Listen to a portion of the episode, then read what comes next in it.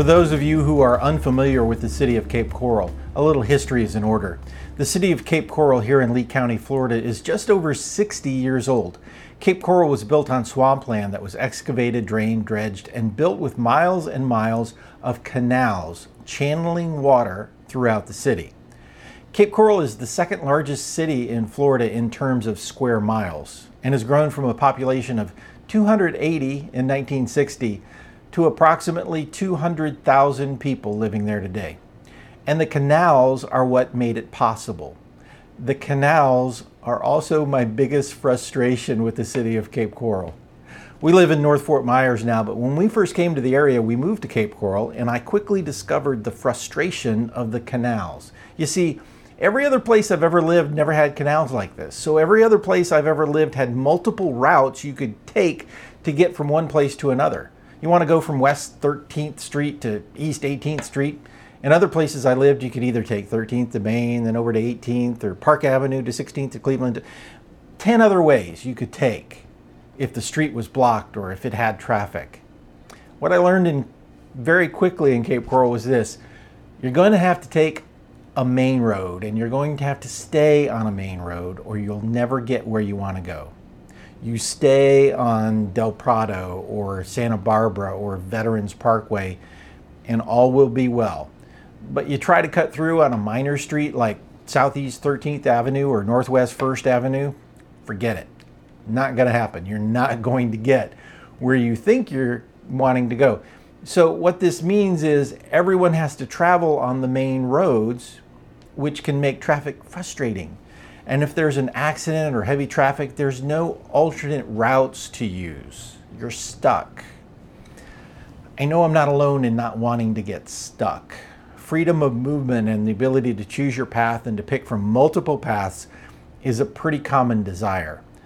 I think that's why we balk sometimes at the limited choice we have for our biggest needs. In fact, it boils down to one choice choose God. He is your source.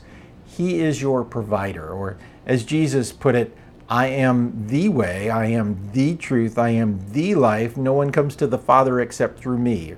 In other words, none of life's greatest needs will be met in any other way than through Jesus Christ as our way to God.